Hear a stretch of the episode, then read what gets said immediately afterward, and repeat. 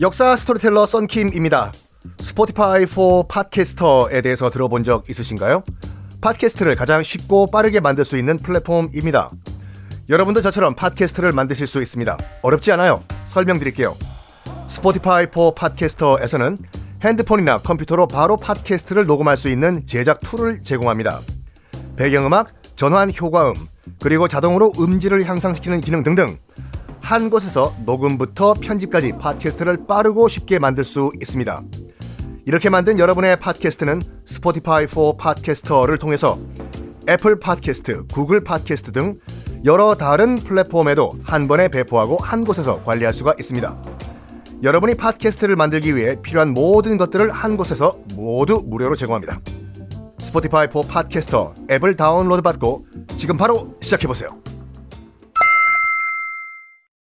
네, 여러분 안녕하십니까. 역사 스토리텔러 썬킴 인사드리겠습니다.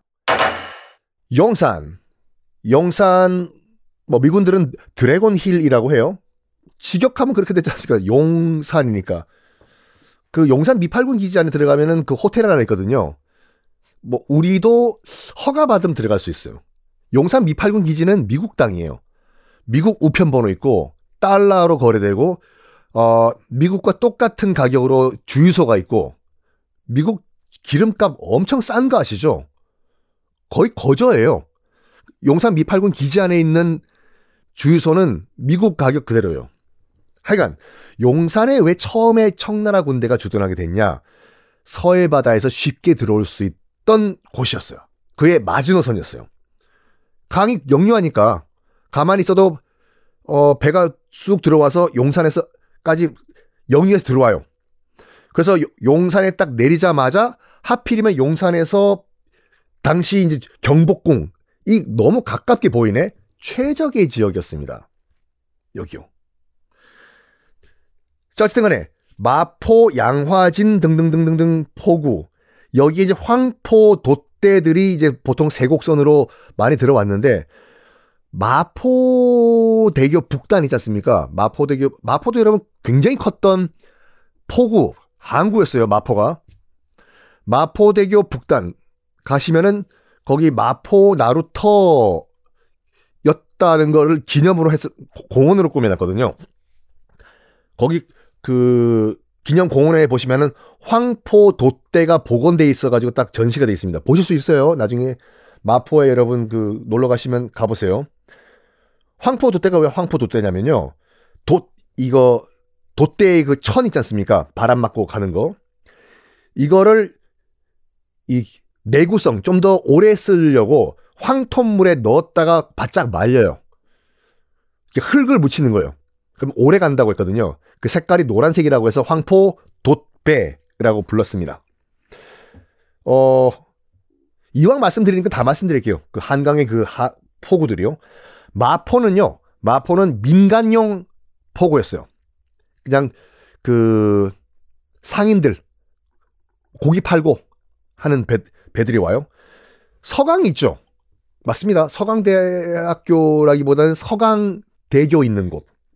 서강도 마, 그 포구였거든요. 여기는 관용 나라에서 운영하는. 그래서 세곡선들이 다 일단 어, 들어와서 어디다가 쌀을 내리냐면 가장 많이 쌀을 내렸던 것이 서강 포구였어요. 나라에서 운영하는 포구니까. 그러면 쌀을 일단 어느 그 창고에 보관을 해야 될 거 아니에요. 서강 포구에서 내린 쌀을 바로 그 위에 있는 창고에다가 보관했는데 자, 서울 사시는 분들 가만히 눈 감고 생각해 보세요. 서강대교에서 내려서 몇 메타냐? 한 200m만 올라가면 지하철역이 하나 있어요. 무슨 역일까요? 서울 분도 모르시는 분들 많으시더라, 하여간. 광흥창역이라고 있어요. 서강대 대교 바로 북쪽에. 광흥창, 창, 창, 창고죠. 이 광흥창이라는 창고에다가 쌀을 보관을 했다가 가져갔습니다. 근데 서강이요. 왜 서강일까요? 서쪽에 그러니까 말 그대로 서쪽에 있는 강이에요. 한자로 풀이하면요. 어, 그 혹시 거기 앞에 서강대학교가 있어서 서강입니까? 어허. 여러분, 한강 참 큰 강이죠. 한강은요. 한 번도 이름이 하나인 적이 없습니다. 한강이라고 불린 거는 나중 일이에요. 아까 서해 바다가 역류해 와서, 와서 용산까지 올라온다고 했죠. 서해 바다부터 용산까지는 조선시대 때까지 경강이라고 불렀어요. 수도 경장. 수도에 있는 강이라고 해서 경강이라고 불렀고, 어, 경강 기준으로 서쪽을 서호, 서쪽에 있는 호수라고 불렀어요. 그리고 또 동쪽은 동쪽에 있는 호수, 동호라고 불렀습니다. 맞습니다. 압구정동을 건너는 동호대교가 왜 동호대교냐 궁금하지 않으셨어요, 여러분들? 저는 궁금해서 다 찾아보거든요. 동쪽 호수에라고 해서 그 그쪽 지역을 압구정동을 동호라고 불렀어요. 그래서 동호에 있는 대교다 해서 동호대교. 서호는요. 서호는 나중에 강이라는 이름을 되찾고 서강이 됩니다. 그래서 서강 대교, 서강 대학교가 그 이름을 딴 거죠. 한강과 낙동강과 섬진강 등등등등 우리나라의 모든 강들은 당시에 다 고속도로였습니다. 그걸로 다 물건 실어 나르고 도요토미 히데요시가 임진왜란 일으키기 직전에 가장 먼저 손에 넣었던 것이 뭔지 아십니까?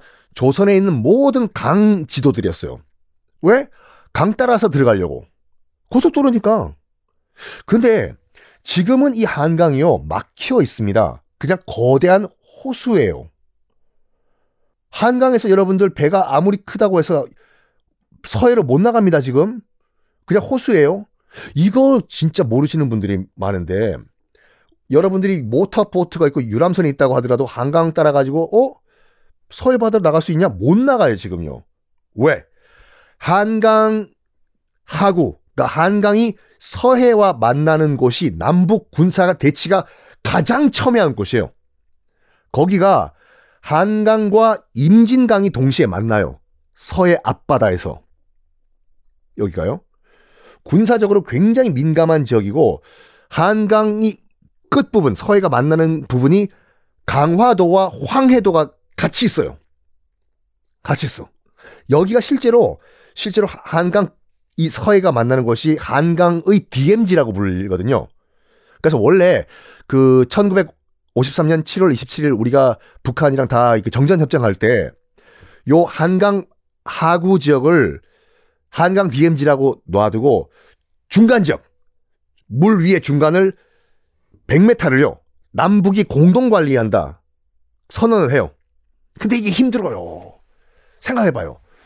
군사분계선 DMZ 같은 경우는 땅이 땅에 있으면은 지금은 그 표시를 깃발을 꽂아놨거든요. 여기가 군사분계선이라고 눈으로 보이잖아요. 땅이니까. 근데 바다는 대충 한강이 임진강이랑 만나는 서해에서 거기 중간 지역을 100m로 놔두고 남북이 거기를 공동 관리 구역으로 하자. 그걸 어떻게 알아요? 물 위인데. 그래가지고 어 만약에 여러분들이 배 타고 거길 나, 한강 따라서 서해로 나간다. 북한군이 총 쏠 가능성이 상당히 많습니다. 거기 못 나가요, 거기요.